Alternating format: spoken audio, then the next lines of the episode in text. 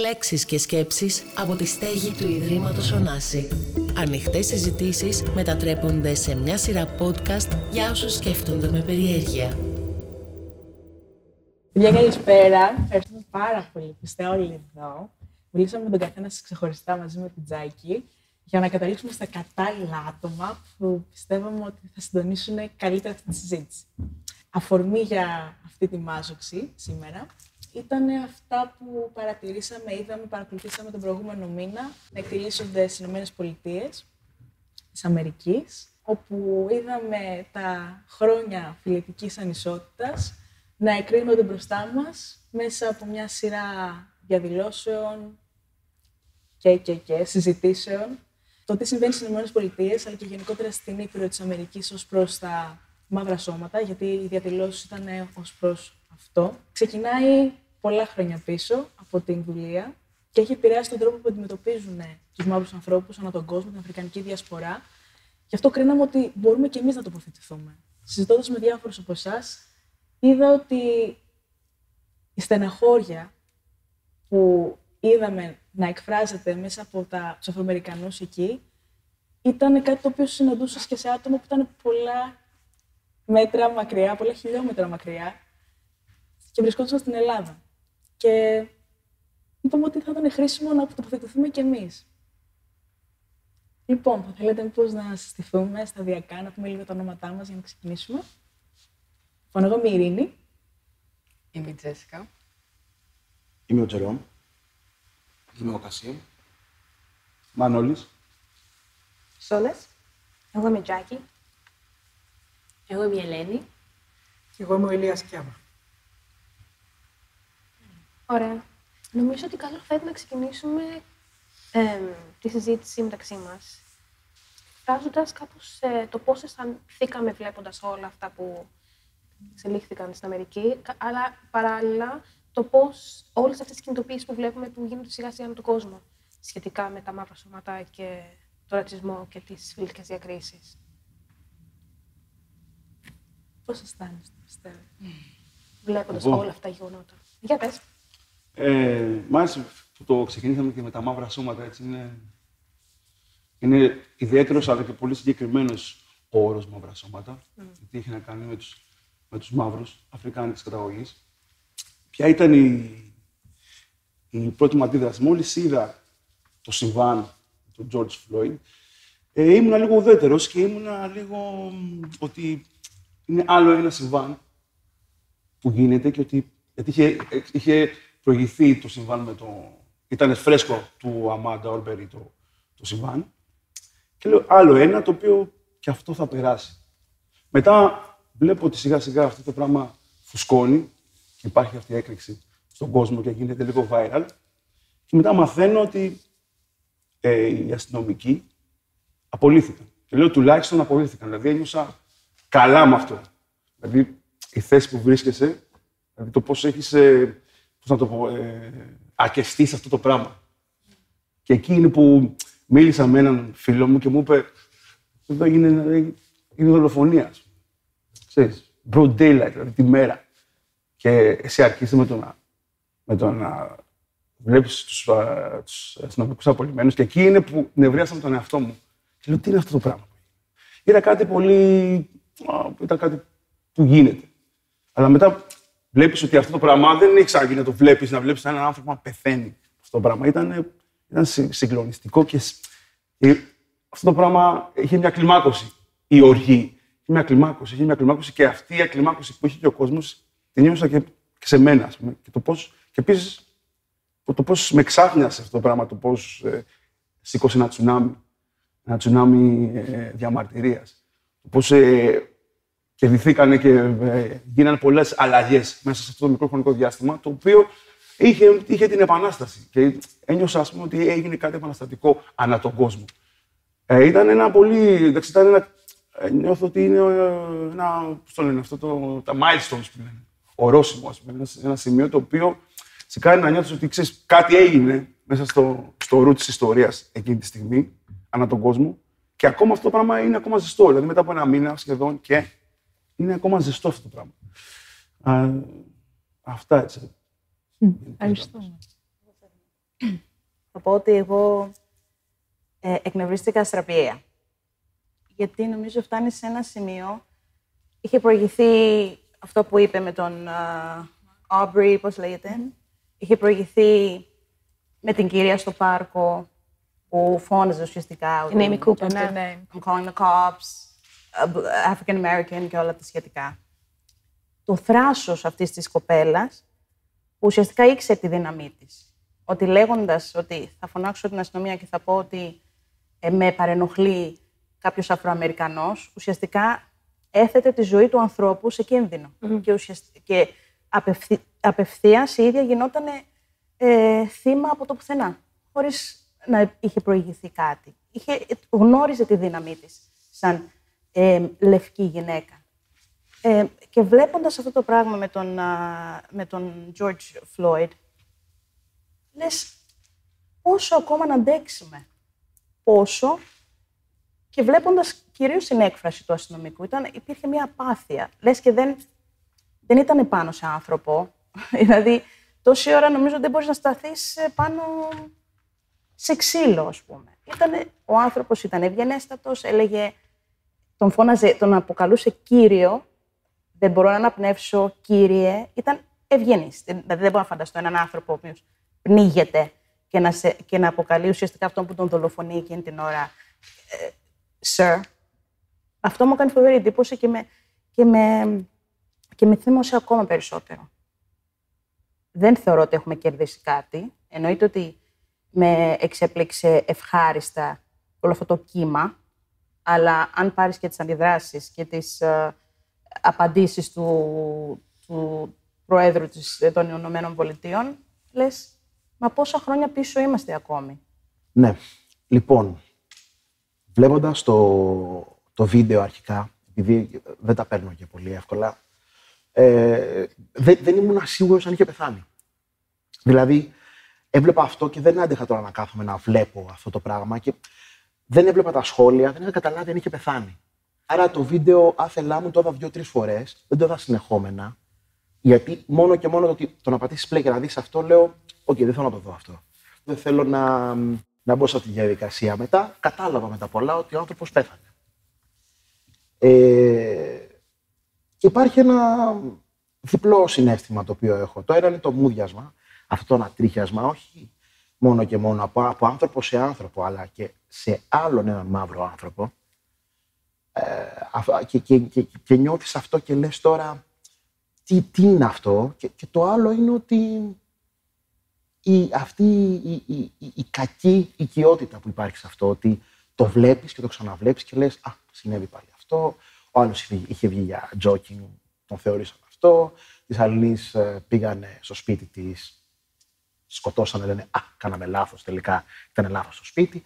Και όλα αυτά που συμβαίνουν ε, σε αυτή τη χώρα, με τα τεράστια κοντράστ, τη χώρα της ελευθερίας, τη χώρα της ευκαιρίας, την Αμερική, που, που, που, που, που, pursuit of happiness και ε, ε, ενώ εμείς εδώ έχουμε ας πούμε το RTC και μετά ας πούμε, εκεί σε πυροβολούνε και μετά σε ρωτάνε ποιος είσαι.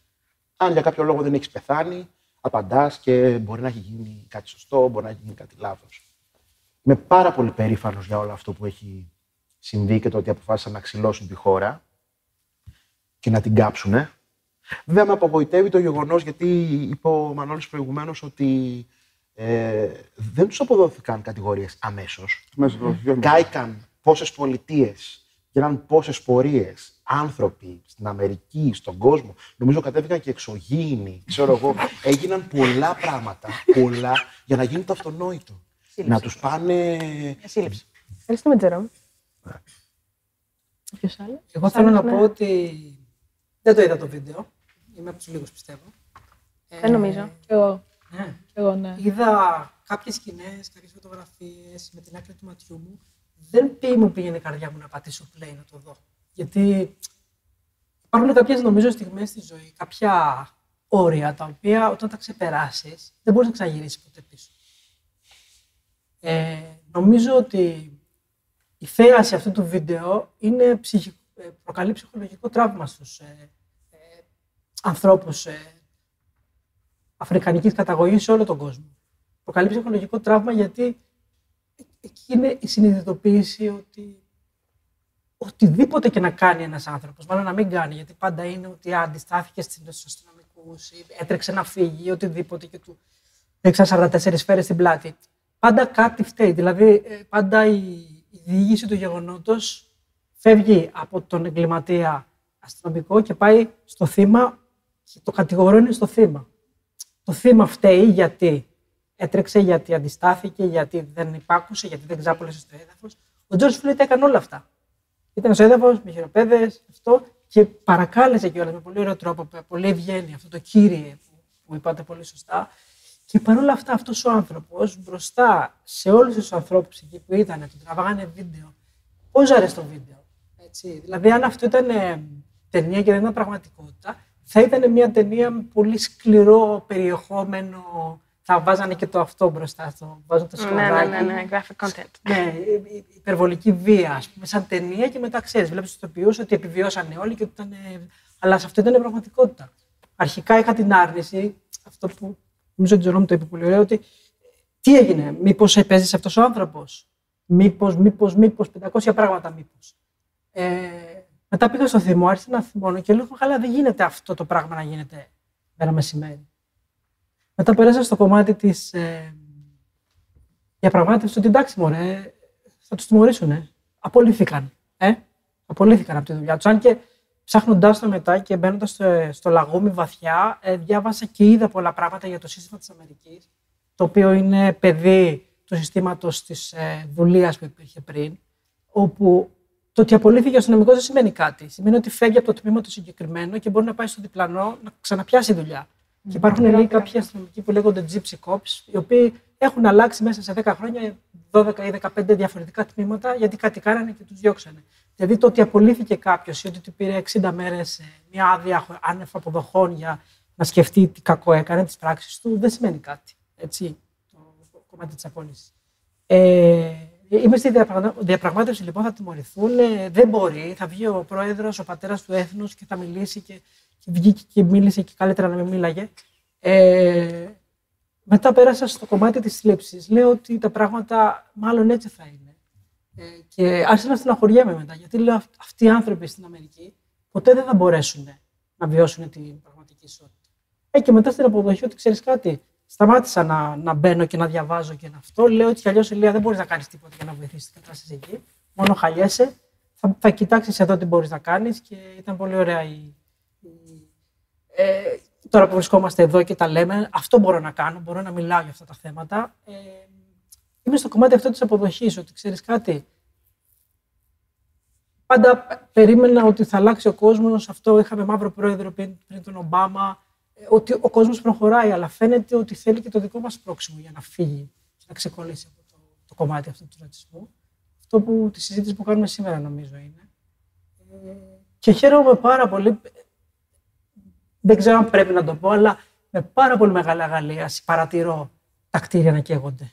Έτσι, πάρα πολύ. Δηλαδή, πραγματικά μου προκαλεί ευχαρίστηση αυτά τα, τα μαγαζιά, τα αστυνομικά τμήματα, τα περιπολικά. Λέω επιτέλους γιατί οι Αφροαμερικάνοι είναι αναγκασμένοι από το σύστημα να υπακούνε ε, ε, τους νόμους και τη δικαιοσύνη, η οποία όμως δεν προστατεύει αυτούς.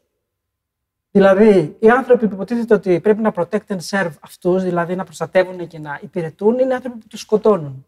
Ε, έχουν έξι φορές περισσότερες πιθανότητες να, ε, σε μια συναλλαγή με την αστυνομία να τους σκοτώσουν από ότι ένας λευκός. Γιατί σκοτώνουν γενικά και είναι ένα χόμπι που έχουν. Σε πιάνει ένας τρόμος, γιατί ξέρεις και ο, εκεί πέρα θα, θα πω αυτό και θα σταματήσω προς στιγμή, είναι ότι δεν είναι για μένα το πρόβλημα η αστυνομική. Μόνο. Το πρόβλημα είναι η δικαιοσύνη. Εγώ, σε αυτό που είπες ότι πράγματι να ξεκινήσουμε από την αρχή, δεν ξέρω αν φτάνει καν στην δικαιοσύνη. Γιατί το δίκαιο φτιάχνεται από την ηθική της κάθε εποχής. Και η ηθική της εποχής ακόμα δεν έχει προστάξει τη δικαιοσύνη της Αμερικής, των ΗΠΑ και όχι μόνο, να αλλάξουν κάποιους νόμους. Ε, ανέφερες πριν ότι ήταν ευγενικός. Εγώ δεν θα τον χαρακτήριζα ακριβώς έτσι. Ήταν ευγενικός και τον αποκαλούσε Σερ, φύγετε πάνω από το λαιμό μου. Εγώ δεν θα τον χαρακτήριζα ευγενικό. Ήταν απλά μια φυσική κατάσταση που κατά Υποταγμένος. κύριο. Ε, Ήταν υποταγμένος. Υποτα... Είναι μια φυσική κατάσταση που που ξεκινάει από την εποχή της δουλεία στις Ηνωμένες Πολιτείες και βασικά την Ήπειρο της Αμερικής, έτσι, μην ξεχνάμε όλα τα υπόλοιπα. Και φτάνει μέχρι και τώρα. Ότι αν έχω κάποια πιθανότητα να με λυπηθούν, πρέπει να δηλώσω υποταγή. Γι' αυτό ο κόσμος σοκάρε- σοκάρεται αυτή τη στιγμή που καίγανε τα κτίρια. Μα γιατί δεν μπορούν να το συζητήσουν, να τα πούνε ήρεμα και ψύχρεμα; Εγώ θα ήθελα να σταθούμε λίγο στις κινητοποιήσει που γίνονται πλέον. Δηλαδή στις αντιδράσεις. Γιατί τα γεγονότα αυτά λίγο τα έχουμε συνηθίσει. Κασίμ, θε- κάτι θες να πεις; Ναι, και το γεγονό, αυτό που με εκπλήσει είναι το γεγονός ότι έχουμε ξεσηκωθεί σιγά σιγά Μμ. ανά τον κόσμο. Ε, όλοι σαν μαύροι να κάνουμε κάποιες κινητοποιήσει, κάποιες εκδηλώσεις, διαδηλώσεις, οι οποίες θα προσπαθήσουν ε, να αποφέρουν έναν προβληματισμό στην κοινωνία και στο σύστημα. Έτσι ώστε να δουν κάποιοι άνθρωποι ότι ξέρετε κάτι, άμα ξαναγίνει αυτό, θα υπάρχει μια αντίδραση από τους άλλους. Ας είναι, έστω έστω ας είναι μικρή, αλλά θα υπάρχει αντίδραση. Και ήθελα να πω κάτι πολύ που είναι αξι- για μένα που ήταν πολύ δυνατό και έτσι αξιοσημείωτο και κάθε φορά. Το πώς εμείς τώρα είμαστε εδώ, είμαστε άτομα τα οποία έχουμε γεννηθεί εδώ στην Ελλάδα, Αφρικάνη καταγωγή, δεν έχουμε σχέση με Αμερική. Και το πώς όλο αυτό το πράγμα έχει, κατα... έχει, σαν να έχει καταγραφεί στο DNA μας. Όλος αυτό, όλο αυτό το pressure, όλη αυτή η πίεση. Όλο αυτό το πράγμα είναι σαν να είναι, είναι η κληρονομιά μας. Αυτό είναι πολύ δυνατό και στο λέω και ανατριχιάζω και, και αυτή η ταύτιση. Γιατί είμαστε τώρα, είμαστε τώρα, έχουμε έρθει, είμαστε στην- στην Αθήνα, μιλάμε ελληνικά, είναι τώρα μία μακριά αυτό που γίνεται. Θα πούμε, «Οχ», μπορούσα να πούμε, Αχ, τι είναι αυτό που έγινε και, και κρίμα κτλ. Αλλά το νιώθω σαν να έγινε στον διπλανό μας. Αυτό το πράγμα είναι πολύ δυνατό και δεν μπορείς να το, δεν μπορείς να το παλέψεις. Δηλαδή είναι κάτι που βγαίνει πολύ φυσικά. Και αυτό ήθελα να. Και αυτό είναι που γίνεται και τώρα. Δηλαδή, μιλάμε αυτή τη στιγμή, δεν έχουμε μιλήσει ακόμα για τις δικές μας εμπειρίες. Έχουμε έχει περάσει πόση ώρα και μιλάμε για αυτό το πράγμα και μιλάμε για την παράδοση, τον, τον παραδοσιακό ρατσισμό. Γιατί στην Αμερική έχει παράδοση ο ρατσισμός. Νομικά κατοχυρωμένος. Ναι, είναι, είναι παράδοση ο ρατσισμό. Δεν έχουμε ζήσει εμείς τον παραδοσιακό ρατσισμό. Δεν τον έχουμε βιώσει εμείς, γιατί βρισκόμαστε σε κάποιες χώρες οι οποίες μπορεί να. Δεν είμαστε σε μια χώρα που έχει κάνει απικίες.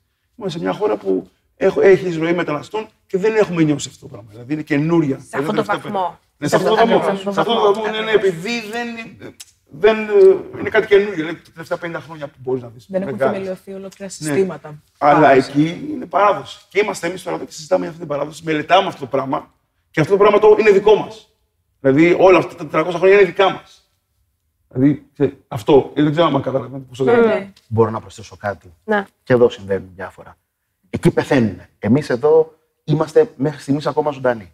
Ωραία, μου δίνεις ένα πολύ ωραίο πάτημα. Σωστό είμαι εδώ. Να πατάμε πάνω σου. Χαλή να γίνει ασένα. Βλέπουμε εδώ και στις διαδηλώσεις, βλέπουμε και στις πορείες που γίνανε και στην Ελλάδα και στην Ευρώπη και στην ε, Αμερική. Ε, πλακάτ που έγραφαν I can't breathe, δεν μπορώ να αναπνεύσω. Πολλοί εντάξει, θεωρήσανε ότι. Θεωρήσανε με αφορμή τα τελευταία λόγια του George Floyd. Και όχι μόνο. Και όχι μόνο, ναι. ήταν, αυτό ήταν, του ήταν, Warner, ήταν, πώς το λένε. televised, ήταν παιδοσκοπημένο. Τελευταία του λόγια δημιουργήθηκαν τα, αυτά τα πλακάτ. Αλλά εγώ όταν τα είδα, δεν ήταν αυτό που το πρώτο που σκέφτηκα. Σκέφτηκα ότι είναι κάτι παραπάνω για το, τα μέσα άτομα αφρικανική διασποράς στο I can't breathe. Τι σημαίνει το I can't breathe, δεν μπορώ να αναπνεύσω για εσάς στην Ελλάδα. Υπάρχει ισχύ κάτι τέτοιο για εσάς; Μπορεί να εκφραστεί με αυτούς τους όρους; Ναι. Θα ξεκινήσω εγώ. Ε, τα έχω γράψει, αλλά τηλεφωνικά δεν χρειάζεται. Ε, Κάτσε να δω λίγο. Ωραία. Ε, ωραία, θα ξεκινήσω επειδή εγώ παλιότερα, πριν τέσσερα χρόνια τέλος πάντων, ασχολιόμουν με το στίβο. Έκανα πρωταθλητισμό στο στίβο. Τώρα μιλάω για προσωπική εμπειρία. Ήταν το 2009, το κοιτάω γιατί δεν θέλω να κάνω λάθος. Ήταν το 2009 και ήμουν στην ηλικία 13 με 14 ετών. Και είχαμε κάποιους αγώνες στο Στίβο, στον Πανελλήνιο κυρίως. Και έρχεται η προπονήτριά μου εκείνη την ημέρα και μου λέει: Τζέσικα, ε, δεν στο έχω δει, στο είχα πει πιο πριν, αλλά στο λέω τώρα. Αν βγεις πρώτη και πιάσεις και το όριο, θα πας στους Μπαχ. Θα πάω πού; Στο Μαναμά. Ναι, θα πάω στο Μαναμά για να εκπροσωπήσω την Ελλάδα. Το ακούω εγώ εκείνη τη στιγμή αυτό, λέω: Τι λέτε τώρα, θα πάω εγώ, θα ταξιδέψω, θα εκπροσωπήσω την Ελλάδα. Βεβαίως, θα βάλω τα δυνατά μου, θα τρέξω και ξαναλέω, μου το είπανε εκείνη τη στιγμή, πριν 10, ούτε καν, 5 λεπτά πριν ε, την εκκίνηση. Και λέω, οκ, τέλεια. Πάμε, λέει, πάλι λάβετε θέσεις, έτοιμοι πάμε, δίνω, το βάζω τα δυνατά μου, τρέχω, ήμουνα πρώτη, πιάνω το όριο, δηλαδή βλέπω ότι η προπονήτριά μου ήταν χαρούμενη, μου λέει, μπράβο Τζέσικα, τα κατάφερες, έπιασες το όριο, ε, θα πάω στο Μαναμά. Λέω, τι λέτε τώρα; Πάω στη μητέρα μου, την αγκαλιάζω, χαίρομαι εκεί. Ούτε πέντε λεπτά δεν πέρασαν. Και ξαφνικά έρχεται, έρχεται ένας κύριος και μου λέει: Τζέσικα, τελικά δεν θα μπορέσεις να πας. Λέω: Γιατί; Γιατί δεν είσαι Ελληνίδα, δεν έχεις ελληνική υπηκότητα. Οπότε αυτό που θα κάνουμε είναι η δεύτερη κοπέλα θα πάρει τη θέση σου. Εκείνη τη στιγμή ένιωσα όλε και μου κόψανε τα φτερά. Εκείνη τη στιγμή ήταν που ένιωσα για πρώτη φορά ότι όντως I can't breathe. Δηλαδή, δηλαδή κάθε φορά που το λέω, το έχω πει 100.000 φορές αυτή την ιστορία. Συγγνώμη. Το έχω πει 100.000 φορές αυτή την ιστορία και είναι σαν χθες. Γιατί, σαν μικρό κορίτσι και εγώ, επειδή ήμουν πάρα πολύ καλή στον αθλητισμό εκείνη την εποχή, ε, ο στόχος μου ήταν, δηλαδή, εντάξει, ζω σε μια χώρα το οποίο το αγαπάω. Και τώρα ήταν όνειρο για μένα να πάω να το εκπροσωπήσω κιόλας. Λέω, τι λέτε τώρα; Θα πραγματοποιηθεί. Και ξαφνικά να σου λένε που η δεύτερη δεν έπιασε καν το όριο, συγγνώμη που το λέει, αλλά νευριάζω, ότι θα πάρει τη θέση μου. Επειδή αυτό. Okay. Και εκείνη τη στιγμή ένιωσα ότι, Τζέσικα, ό,τι και να κάνεις σε αυτή τη χώρα, είτε ξέρω εγώ, έχεις και τον καλύτερο προπονητή στην Ελλάδα, είτε βγαίνεις πρώτη, δεν θα σε πάρουν ποτέ γιατί δεν είσαι Ελληνίδα. Θα παίρνει πάντα η δεύτερη τη θέση σου, η τρίτη, η τέταρτη και δεν ξέρω και εγώ τι. Αυτό ήταν το πρώτο που ένιωσα αυτή. I can't breathe. Το δεύτερο ήταν στα 18 μου, όταν έκλεισα τα 18 και ήταν... Να φέρουμε λίγο νερό, γιατί for sure you can breathe τώρα, δηλαδή, και γίνεται λίγο... Θα αρχίσουμε να κλαίμε όλοι με τη σειρά τώρα, να πούμε. Κάτσε λίγο νεράκι.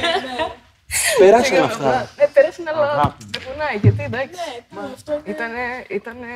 Δηλαδή για το λαγιό που έλεγα, που έλεγα. Σε πιάνει. Εννοείται. Τέλος πάντων, το δεύτερο ήταν στα 18 μου. Ε, που, εντάξει, τώρα ήρθε η ώρα για να βρούμε και εμείς δουλειά. Και παίρνω τηλέφωνο, ήταν ε, ως πωλήτρια σε ένα κατάστημα στο Κολωνάκι. Και παίρνω τηλέφωνο, μιλάω με την κυρία που το σήκωσε τέλος πάντων και όλα, όλα τέλεια. Δεν ακούστηκε, λες και το έχω σίγουρα αυτή τη δουλειά. Έλα, μου λέει, την τάδε μέρα, την τάδε ώρα, να σε δούμε. Οκ, okay, τέλειο. Σκάω εγώ στο κατάστημα, δεν μπαίνω καν, δηλαδή δεν, δεν μ' άφησαν καν να μπω μέσα. Είμαι στην πόρτα, με βλέπει ο κύριος που ήταν εκεί, σοκαρισμένος. Ε, λες και μου λέει, Έχεις χαθεί, τι κάνεις εδώ; Λέω, Έχω συνέντευξη Είμαι η Τζέσικα που μιλήσαμε στο τηλέφωνο χθες και έτσι και έτσι. Σκαλώνει αυτός, κοιτάει την κυρία δίπλα του, κοιτιούνται. Λέει και ήτανε, η έκφρασή του ήταν σε φάση εντάξει, άστο, θα πάρω εγώ την πρωτοβουλία να της το πω. Και έρχεται, ούτε καν, δηλαδή ξαναλέω, δεν με άφησαν καν να μπω μέσα. Και με κοιτάει και μου λέει, κορίτσι μου, συγγνώμη για αυτό που θα σου πω, αλλά δεν θέλουμε μαύρους εδώ. Και επειδή ήταν η πρώτη φορά, δηλαδή στο σχολείο δεν το βίασα ποτέ αυτό, ήταν η πρώτη φορά που το βιώνω έξω στην κοινωνία από έναν άνθρωπο προφανώς που δεν ήξερα και όλα τα σχετικά. Και ένιωσα, δηλαδή δεν μπορούσα καν να αντιδράσω. Αν ήταν τώρα, προφανώς θα αντιδρούσα, θα, δηλαδή θα, θα, θα είχα κάνει χαμό. Αλλά εκείνη τη στιγμή, επειδή ήταν η πρώτη φορά που το βίωσα αυτό, να μου πει κάποιος ότι δεν σε θέλει επειδή είσαι μαύρη, σκάλωσα, ένιωσα ότι μου κόπηκαν τα πόδια και ήθελα απλά να ανοίξει εκεί και να με καταπιεί εκείνη τη στιγμή. Και λέω, εντάξει, φαντάσου, είπα και ευχαριστώ. Ευχαριστώ. Ε, και έφυγα. Οπότε, ε, αυτό κιόλας μου προκάλεσε φόβο γενικότερα στο να βρω, να ψάξω για δουλειά, γιατί πάντα νιώθω ότι μπορεί όταν με δούνε ότι είμαι μαύρη, ας πούμε, να μου πούνε δεν κάνεις ή να βρουν κάποια δικαιολογία για να μην μου δώσει τη δουλειά. Οπότε γενικά δε, αυτά ήταν ας πούμε, τα δύο βασικά που όντως με έχουν στιγματίσει. Ε, Προφανώς υπάρχουν και άλλα τόσα. Ευχαριστώ πάρα πολύ. Προφανώς υπάρχουν και άλλα τόσα. Αλλά ναι, αυτό, δηλαδή αυτή ήταν η δικιά μου εμπειρία στο κομμάτι του I Can Breathe. Θυμάμαι η πρώτη φορά που βγήκα εκτός ήταν σε ένα live στην Κύπρο και επειδή είχε, ε, είχα τρεις μήνες ακόμα στην άδεια διαμονής. Δηλαδή πήγα, ας πούμε, το Δεκέμβρη και θα έλεγε το Φλεβάρι και προ, πρόλαβα. Είχε, εντωμεταξύ, τότε οι άδειες διαμονής ερχόντουσαν πολύ αργά. Δηλαδή ερχόντουσαν είτε λιγμένες είτε Μετά από, ξέρεις, ήθελες, ας πούμε, δύο μήνες και έλειπε. Μετά πολλά, με τα χρόνια, μπήκαμε σε ένα καθεστώς. Ε, με πολλούς αγώνες, με πολλές ομάδες που έχουν ε, δημιουργηθεί. Το Generation, η Ανάσα, το, ε, όχι, από την καμπάνια, όχι στο ρατσισμό, από την Κούνια, το διαβατήριο, πολύ, πολλές ομάδες, οι οποίες μας βοήθησαν, βοηθηθήκαμε και εμείς και επικοινωνήσαμε το πρόβλημά μας μέσα στα χρόνια. Κατακτήσαμε λίγα πράγματα, ακόμα παλεύουμε γι' αυτά. Mm. Και εντάξει, βρέθηκα τώρα στα, μετά, μετά πολλά, με πολλούς αγώνες, να μπω σε καθεστώς άδειας διαμονής αόριστου χρόνου που γίνεται 10 χρόνια. Και μετά έκανα αίτηση για, να, για ηθαγένεια. Πλήρωσα 7 εκατοστάρικα. Πέρασα από συνέντευξη για να δείξω ότι ξέρω ελληνικά και ότι όλα αυτά τα πράγματα. Έζησα όλο αυτόν τον παραλογισμό. Αυτό λίγο πολύ ξέρω ότι όλοι το έχουμε ζήσει με τον ένα ή τον άλλο τρόπο και είναι έτσι το. Είναι αυτό το πράγμα το I can't breathe. Ότι... Ναι, νομίζω είναι πολύ σημαντικό να. και για τη συζήτηση να θυμίσουμε ότι μέχρι το 2010 δεν υπήρχε νομοθετικό πλαίσιο το οποίο αναγνώριζε το ότι υπάρχουν άνθρωποι εδώ στην Ελλάδα που έχουν γεννηθεί και έχουν μεγαλώσει και οι γονείς έχουν μεταναστεύσει στη χώρα. Και νομίζω σε αυτό αναφέρεσαι μάλλον όλοι, ότι μιλάμε για ένα κενό νομοθετικά τουλάχιστον. πολύ οποίο... καιρό, ναι. Ορίστε. Για πολύ καιρό. Μέχρι για πάρα πολύ καιρό, ακριβώς. Ήταν μια περίοδος 10 χρόνων που ήμασταν πολύ στον αέρα μετέωροι και δεν ξέραμε, δεν ξέραμε τι θα κάνουμε. Πηγαίναμε, πιέζαμε καταστάσεις. Ε, αλλά και πάλι ήταν ε, αδιέξοδο κατάσταση. Στο κομμάτι του I can't breathe που λες. Α, και επίσης ένα πολύ σημαντικό, επειδή υπάρχει γενικά το σκεπτικό ότι έλα μωρέ, οι μαύροι όλα γκρινιάζουν και όλο για το ρατσισμό λένε κτλ.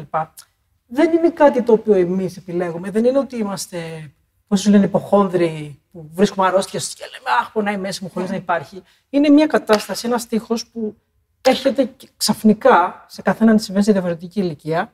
Το δεν μπορώ να αναπνεύσω, νομίζω για μένα ήταν αυτή η λέξη. Ήταν η λέξη η οποία με. Αισθανόμουν ότι δεν υπάρχει αέρας όταν ε, και ειδικά όταν ήμουν μπροστά σε κόσμο mm. και υπήρχε κι άλλος κόσμος γύρω, δεν ήξερα πώς να αντιδράσω. Αυτό που είπες, ε, Τζέσικα, είναι αυτό ναι. το. Σου λένε κάτι και είναι το σοκ τόσο δυνατό που. Θα ξαναγυρίσω πάλι στο κομμάτι του τραυματό.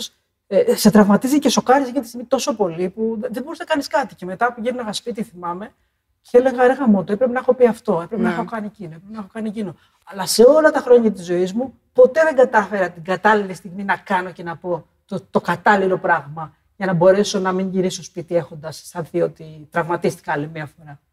Και αυτό που το δεν μπορώ να αναπνεύσω το αισθανόμουν όταν πήγαινα σε ένα χώρο που είχε κόσμο.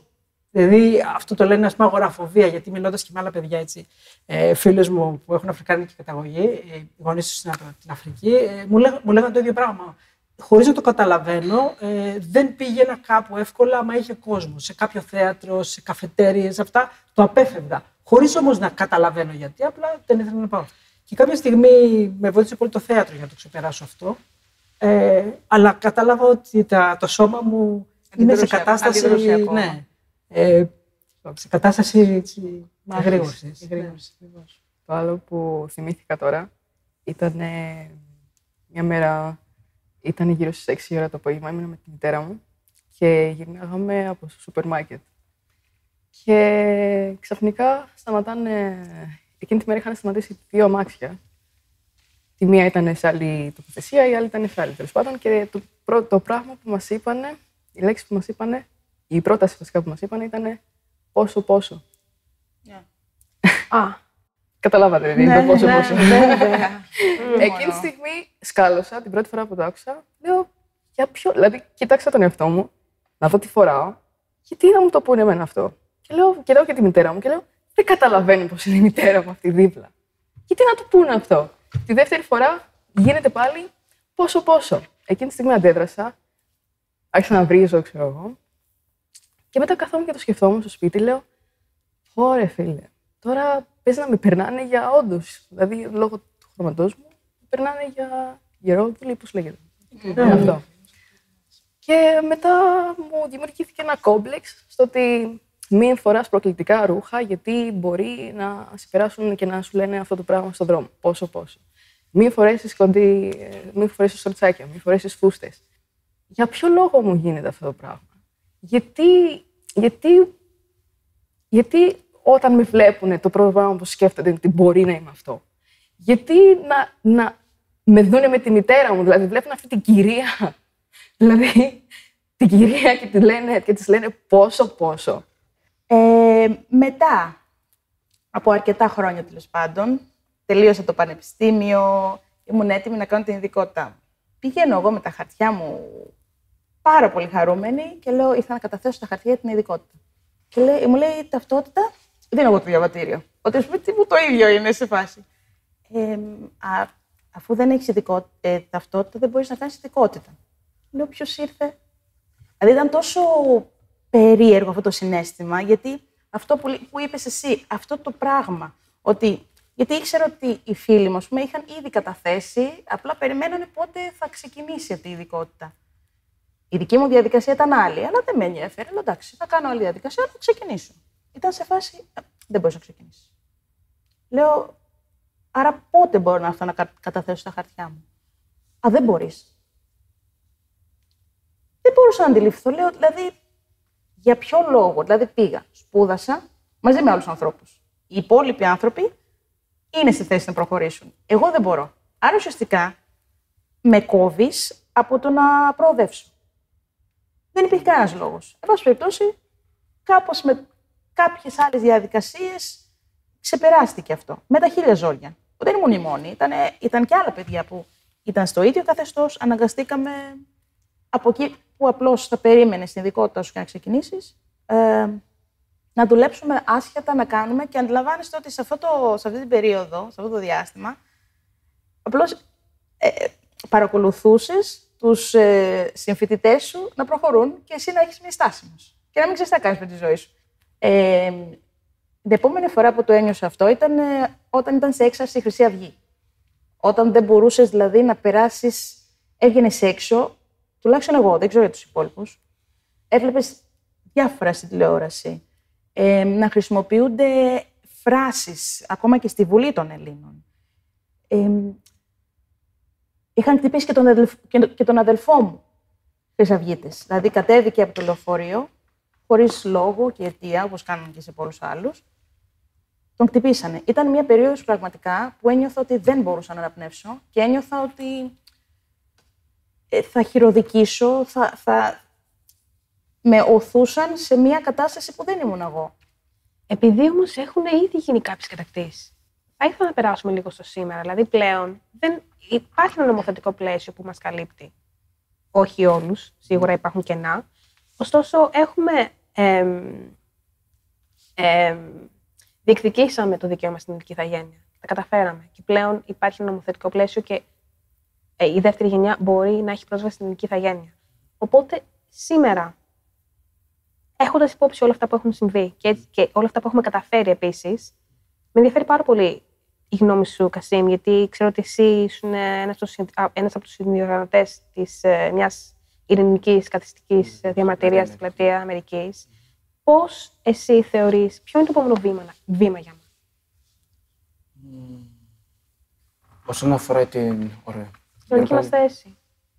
θε, ε, όσον αφορά την πορεία, την, πορεία, την καθιστική διαμαρτυρία που κάναμε λόγω των γεγονότων που έγιναν Πώς στην Αμερική. Εσύ με, με, με όσα, πώς το σύνδεσες εσύ με όσα συμβαίνουν εδώ; Ο στόχος να δείξουμε έναν προβληματισμό, να δείξουμε ότι στη συγκεκριμένη περιοχή, επειδή έχει γετοποιηθεί και επειδή ξέρετε ότι υπάρχουν πολλοί μαύροι και πολλοί ξένοι στην πλατεία Αμερικής, να δείξουμε με αυτόν τον τρόπο ότι όντως υπάρχουν άτομα εκεί που έχουν παιδεία, που έχουν μόρφωση, και μπορούμε με, ε, που μπορούμε με τέτοια δρόμια, με τέτοιες εκδηλώσεις να δείξουν ότι δεν είμαστε μόνο ε, παιδιά του δρόμου. Να δείξει μια άλλη πλευρά, εννοείς. Ναι, ακριβώς. Να δείξει μια διαφορετική σκοπιά ναι, των πραγμάτων. Ακριβώς, ακριβώς έτσι, ώστε να, δείξ, να δείξουμε έναν προβληματισμό στον άσπρο, στον Έλληνα άσπρο, ότι υπάρχουμε κι εμείς εδώ. Ότι μιλάμε ελληνικά, ότι έχουμε μόρφωση. Ότι οι, οι, οι μαύροι θέλουν να ακολουθήσουν τα όνειρά τους να μην υπάρχει ένα εμπόδιο μπροστά τους. Α, επειδή δεν έχεις την ελληνική ταυτότητα, δεν μπορείς να γίνεις δικηγόρος, δεν μπορείς να γίνεις γιατρός, δεν μπορείς να γίνεις ποδοσφαιριστής, δεν μπορείς να γίνεις γιατροδικαστής. Οτιδήποτε είναι αυτό. Οτιδήποτε είναι αυτό. Ποδοσφαιριστής μπορεί και να μπορείς να γίνεις. Ναι. Δεν είναι τόσο Αυτό εύκολο. είναι το μόνο σίγουρο. Δεν είναι το- δεν- Ο αθλητισμός, ο αθλητισμός είναι ένα δύσκολο Είναι κομμάτι. δύσκολο. Είναι Ειδικά πολύ δύσκολο κομμάτι. Το έχω, το, το έχω βιώσει και εγώ, το έχω βιώσει και η Τζέσικα. Στο στίβο Είναι ένα μέχρι πολύ τώρα είναι δύσκολο πολύ κομμάτι δύσκολο. το οποίο μπορείς να, να διακριθείς από εκεί. Δεν χρειάζονται μόνο ικανότητες για να διακριθείς εκεί. Χρειάζονται και άλλα πράγματα. Γιατί να βάλω το ξένο τώρα μέσα, όλος είναι. Όπως ο και στις Έλληνας. δουλειές, καθημερινά. Για ποιο λόγο να προωθήσουμε το ξένο και όχι το δικό μας παιδί; Ενώ ξέρουν ότι το παιδί αυτό είναι χρυσάφι στα πόδια. Χρυσάφι. Αλλά κάνουν τα στραβά μάτια.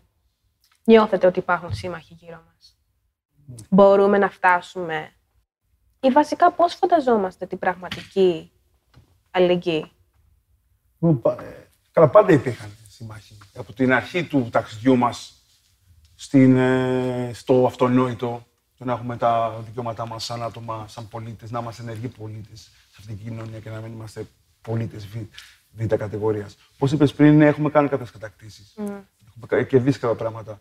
Με τα πολλά χρόνια μπορεί, έχουμε πρόσβαση τι θα γίνει. Άσχετα αν η διαδικασία μπορεί τώρα να κολλήσει αργή και να κολλάσει μέχρι να το κάνεις. Γιατί ξέρω πολλά παιδιά που έχουν κάνει αίτηση και δεν έχει βγει Ακόμα ακόμα. περιμένουν. Ναι. Ήταν και Το να πας ας πούμε, σε μια καφετέρια και να δει ο, ο κόσμος ότι α, υπάρχει μια μαύρη, πιστεύουν ότι θα... μ, δεν θα πάει καλά το μαγαζί. Κάπου θα, κάπως θα, δεν θα έχουμε τα... Στον έναν είναι token. Γιατί δείχνεις και λίγο ότι είσαι ανοιχτός, Είσαι σε διαφορετικότητα ναι. και Λίγο international, όλοι είναι κάπως, ακριβώς. ναι. Δεχόμαστε Ναι, του ναι, πάντε. Αλλά όταν αρχίζουν να αυξάνεται. Παραπάνω σου λέει. Να αυξάνονται τα άτομα, μπαίνει σε μια άλλη κατηγορία. Ε, εγώ έπαιζα σε μια σειρά φέτος, το αν ήμουν πλούσιο. Ο ρόλος μου ήταν ο Ζαφύρης. Αν δεν είναι ο μόνος, είναι από τους λίγους χαρακτήρες, μαύρους χαρακτήρες, οι οποίοι μιλούσαν ελληνικά κανονικά. Όχι σπαστά. Δεν ξέρω αν ήμουν ο μόνος. Νομίζω πως ναι. Κανονικά ελληνικά. Αυτό ήταν ένα, είναι ένα. Αυτό ήταν επίτευγμα νομίζω. Και θέλω να σας δείξω τώρα την αλυσίδα. Αυτό είχε αποφασίσει ο παραγωγός, ο σκηνοθέτης, ο άνθρωπος που πουλούσε το προϊόν στην κοινωνία, να πει ότι παιδιά ανάμεσά μας υπάρχουν και άνθρωποι οι οποίοι μιλάνε ελληνικά κανονικά. Κανονικά. Εγώ Εγώ, εγώ συγκινούμαι. θα ήθελα λίγο κάτι να. αν- Αν με συγχωρείτε. Ένα κα- για επειδή άκουσα κάτι που δεν μ' άρεσε. Ε, αναφερθήκαμε στην α, περιοχή του κέντρου ε, σαν α, υποβαθμισμένη. Δεν τη θεωρώ υποβαθμ- υποβαθμισμένη. Οι άλλοι την αποκαλούν έτσι. Και θεωρώ ότι για μένα τουλάχιστον είναι λάθος να το πούμε έτσι. Γιατί απλώς στο κέντρο οι περισσότεροι είναι ξένοι. Δεν είναι καθόλου υποβαθμισμένοι. Οι άνθρωποι ζουν εκεί, εργάζονται, ζουν αξιοπρεπώς. Είναι μια περιοχή που την αγαπώ πραγματικά.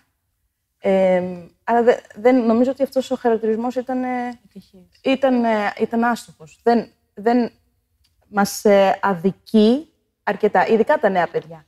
Δηλαδή, θεωρώ ότι είναι, είναι λάθος να, να περνάει αυτό στο μυαλό κάποιου, ότι αχ, εγώ ζω σε μια υποβαθμισμένη περιοχή. Γιατί είναι υποβαθμισμένη; Ε, Πώς χαρακτηρίζουμε μια περιοχή υποβαθμισμένη. Σιγά σιγά νομίζω πρέπει να, Να ολοκληρώνουμε. να ανατριώνουμε όντως. Οπότε θα ήθελα να ακούσω κάποια τελευταία σχόλια από όλους. Πάνω στο. Ήθελα, ήθελα να πω ένα, λίγο το, το θέμα των στερεοτύπων. Δηλαδή, το, ε, το πώς έχει δημιουργηθεί ένα κόμπλεξ εισαγωγικά και, σα- και αυτό το, το θέμα της ενσυναίσθησης το οποίο είχατε στείλει.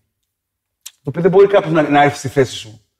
Δηλαδή το να, ακούσεις, να, να περπατήσεις και να ακούσεις ένα σχολιάκι σήμερα. Και μετά ένα, σχολια, ένα σχολιάκι μετά, τύπου ο θα έρθει ο μαύρος να σε φάει ή εσείς οι μαύροι φτώχετε ή διάφορα. Και ακούς ένα σχολιάκι από εκεί, ένα σχολιάκι από εδώ. Και αυτό μέσα σε ένα, σε ένα μήνα, να έχει ακούσει 10 σχολιάκια, δημιουργείται κάτι το οποίο δεν μπορείς να το επικοινωνήσεις στον άλλον και να το καταλάβει. Και δεν μπορεί να αντιληφθεί. Δηλαδή, είναι πολλοί φίλοι μου που λένε ε, ε, Δεν υπάρχει. Υπάρχει ρατσισμός. Δεν, δεν υπάρχει αυτό το πράγμα. Δεν, είναι πολλοί που το πιστεύουν Και τώρα, γιατί το ότι, λένε ότι, έχουν, όμως; ότι έχει προοδεύσει η κοινωνία. Και ότι δεν υπάρχει μια μερίδα ατόμων. Που πάντα θα υπάρχει μια μερίδα ατόμων που θα έχετε τις αντίληψεις. Ελένη, θα θέλει να μας πεις κάτι. Ναι. Ε, και να κλείσουμε με την Ελένη. Ε, ε, αυτό που είπε ο Μανώλης ε, για τον τρόπο αντίδρασης ε, ε, ορισμένων σχολείων. Ε, έχω πάρει τώρα ένα παράδειγμα από τον αδερφό μου ε, και προσπαθώ έτσι να το εφαρμόσω κι εγώ. Ο αδερφός μου προσπαθεί πάντα όταν υπάρχει ε, άσχημη ανταπόκριση από κάποιον. που τον γνωρίζει, πάντα προσπαθεί να τον κερδίσει. Γιατί- με- μέσα από την πλάκα. Και είναι ένας τρόπος, ναι, άμυνας μπορώ να πω. Προσπάθησα και εγώ να το εφαρμόσω. Ε, και είχα πάει μια φορά σε έναν φούρνο, έτυχε, πεινούσα και περπατούσα στον δρόμο και πέρασα από έναν φούρνο και ήταν μέσα ε, μία κυρία και πάω και στέκομαι δίπλα της για να ε, ψωνίσω. Και γυρνάει και με κοιτάει έτσι, γυρνάει μπροστά, μιλάει με την ε, κυρία που δουλεύει στο φούρνο, μετά γυρνάει ξανά και με κοιτάει έτσι και ε, μιλάει για μένα στην κυρία, λέει, τι θέλει αυτή τώρα, τι θέλει. Και γυρνάω εγώ, στέκεται ένας δί, κύριος δίπλα μου και γυρνάω και του κάνω, μάλλον για εσάς λέει, δεν ξέρω. Σας κοιτάει η ώρα. και μιλάω δυνατά έτσι ώστε να ακούσει. Και γελάει η σφουνάρισα και έτσι κάνει και μου λέει, μη την ακούς μου τη γριούλα, καλή είναι, καλή είναι. Και εκεί πέρα αρχίσαμε, πιάσαμε κουβέντα και της λέω της γιαγιάς, Πώς είσαι, γιαγιά, καλά είσαι. Την πιάνω στην πλάτη, εκεί πέρα τη χτυπάω λίγο παραπάνω δυνατά. και μου κάνει σιγά κοπέλα μου, σιγά. Αλλά εντάξει, ήταν κάτι που έσπασε στον πάγο και μου χαμογελούσε μετά. Ήταν πολύ περίεργο. Και... Ήταν, ναι, και προσπαθώ να το, να το αντιμετωπίζω έτσι, του τρελού, μπορώ να το πω. Ε, αλλά όντως σου δημιουργεί, σου, μυρι- σου δημιουργεί μερικά πράγματα τα οποία δεν μπορείς να τα αφήσεις. Και πορεύεσαι με αυτά. Μερι- Ε, εγώ προσωπικά προσπαθώ ακόμα να βρω ε, έναν λόγο να συνεχίζω. Γιατί πολλές φορές λέω εντάξει, κουράστηκα. Τέλος, κουράστηκα. Κάθε φορά αυτό λέω. Δεν μπορώ άλλο, κουράστηκα. Τώρα έκανα έναν γολγοθά ενός χρόνου να βρω σπίτι. Γολγοθάς ήταν για μένα. Με αυτό με το Και σπίτι. η τελευταία, ναι, ε, η, η τελευταία, ε, η, η, η τελευταία προσπάθεια, η πρώτη τελευταία προσπάθεια, η τελευταία πέτυχε, η πρώτη τελευταία προσπάθεια ήταν ε, σε μια πανέμορφη κυρία, σε εισαγωγικά, σαν άνθρωπος. Ε, ήταν μια παρόμοια με της Τζέσικα ε, εμπειρία. Ήταν μια παρόμοια εμπειρία. Την παίρνω τηλέφωνο το πρωί, της λέω Γεια σας, μετά τη δουλειά θα περάσω να δω το σπίτι. Ναι, αγάπη μου, ναι, πώς σε λένε Ελένη. Ωραία, σε περιμένω, έρχεται. Δέκα λεπτά πριν ε, φτάσω, την παίρνω τηλέφωνο, της λέω έρχομαι για να δω το σπίτι. Ε, φτάνω κάτω από το σπίτι, χτυπάω κουδούνι, κοιτάω, παίρνω τηλέφωνο, χτυπάω ξανά κουδούνι, τίποτα. Ξαφνικά βλέπω ένα κεφάλι στο παράθυρο, μου κοιτάει.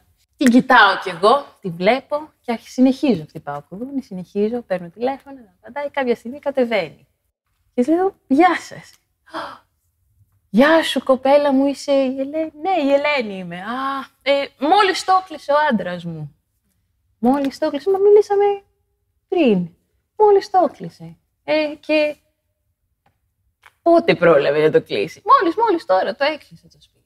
Ήτανε, ήτανε λίγο απογοητευτικό. Ήταν ένας άλλος στίχος. Και δεν, δεν, δεν μπορούσα να το συλλάβω. Και απλά εντάξει, της είπα ότι, οκ, να είστε καλά. Συμβαίνουν αυτά. Και- Εντάξει, υπήρχαν και του τύπου σε άλλα σπίτια γιατί είδες ότι είναι, ε, είναι πολλά τα λεφτά για σένα. Ναι. Και πού το ξέρεις αυτό, λέει στην τσέπη μου. Είναι πολλά τα λεφτά για σένα. Δεν, δεν θα τα βγάλεις πέρα. Ε, και δεν θέλω να έρθουμε σε ρήξη τώρα να έρθει μια μέρα να μου πεις δεν έχω. Εντάξει. Τι δουλειά κάνει. Ωραία. Προφανώς μόνο η μαύρη. Τέτοια πράγματα. Ναι, τα οποία δεν ξέρω. Εμ- εμ- εγώ νιώθ, ένιωθα ότι με αποδυναμώνουν γενικότερα. Και προσπαθώ ακόμα, ψάχνω ακόμα να βρω ρε παιδί μου, έναν λόγο να συνεχίσω. Και το ότι υπάρχει, ας πούμε, όλη αυτή η ενέργεια, ε, για μένα είναι πάρα πολύ σημαντικό. Γιατί είναι, ξέρω εγώ, σαν μια γροθιά που πηγαίνει μπροστά, μόνο μπροστά κατευθύνεται μπροστά. Οπότε είμαι πολύ ευγνώμων που είμαι εδώ. Εγώ λέω να κάνουμε μια σειρά. Ναι. Να ξαναβρεθούμε, Ναι, γιατί είναι πολλά τα θέματα. Δηλαδή, εγώ τώρα θέλω να μιλήσουμε πάρα πολύ. Όλοι θέλω να ξαναμιλήσουμε πολλά τα θέματα. Πρέπει να συμπυκνώσουμε όλα. Κάναμε bits and pieces. ε, Πω, πω, πω. Ακριβώς, Πετάξαμε διάφορα ακριβώς. θέματα. Και σίγουρα Ναι. δεν είναι ότι μπορούν να υποθούν όλα όσα πρέπει να υποθούν μόνο σε μια συνάντηση. Αλλά νομίζω το, συγκεκ- το σημερινό ήταν ε, κάπως σαν ένα εφαλτήριο για να συνεχίζονται να γίνονται συζητήσεις και να υπάρχει αυτή η πώς το λένε, Ζήμωση. ζήμωση. Η αλήθεια Η είναι φλόγα. ότι είναι ωραίο όταν Φλόγα. νιώθεις μια ανακούφιση κάπως Μμμ. όταν ακούς ότι υπάρχουν κι άλλοι σαν εσένα που το έχουν βιώσει. Εντάξει, ναι, μεν το ξέρουμε, αλλά Αλλά δεν δεν το το ακούς, ε. συζητάμε τόσο συχνά. Δηλαδή, Μμ. δεν καθόμαστε και λέμε τα προβλήματά μας, τι βιώνουμε στη καθημερινότητά μας. Και αυτό εδώ πέρα, ας πούμε, κάπως σε κάνει να νιώθεις... Σε, εξανθρω... σε εξανθρωπίζεις. Ναι. Γιατί πολλές φορές καλούμαστε να τα επικοινωνήσουμε με άτομα τα οποία καλώς και κακώς δεν τα έχουν Δεν- βιώσει. αυτό. Είναι, πολύ... είναι εξαντλητικό το να Εξηγείς. χρειάζεται Να εξηγείς βασικά πράγματα. Πράγματα. Αυτό. Που είναι βασικά για μας, έτσι. Ακριβώς. Αλλά Βασικά, και ναι, δεν ναι, χρειάζεται να είναι βασικά, αλλά είναι βασικά. Ναι. Ευχαριστούμε Ευχαριστούμε πάρα, πάρα πολύ. Να Εμείς είστε ευχαριστούμε. καλά.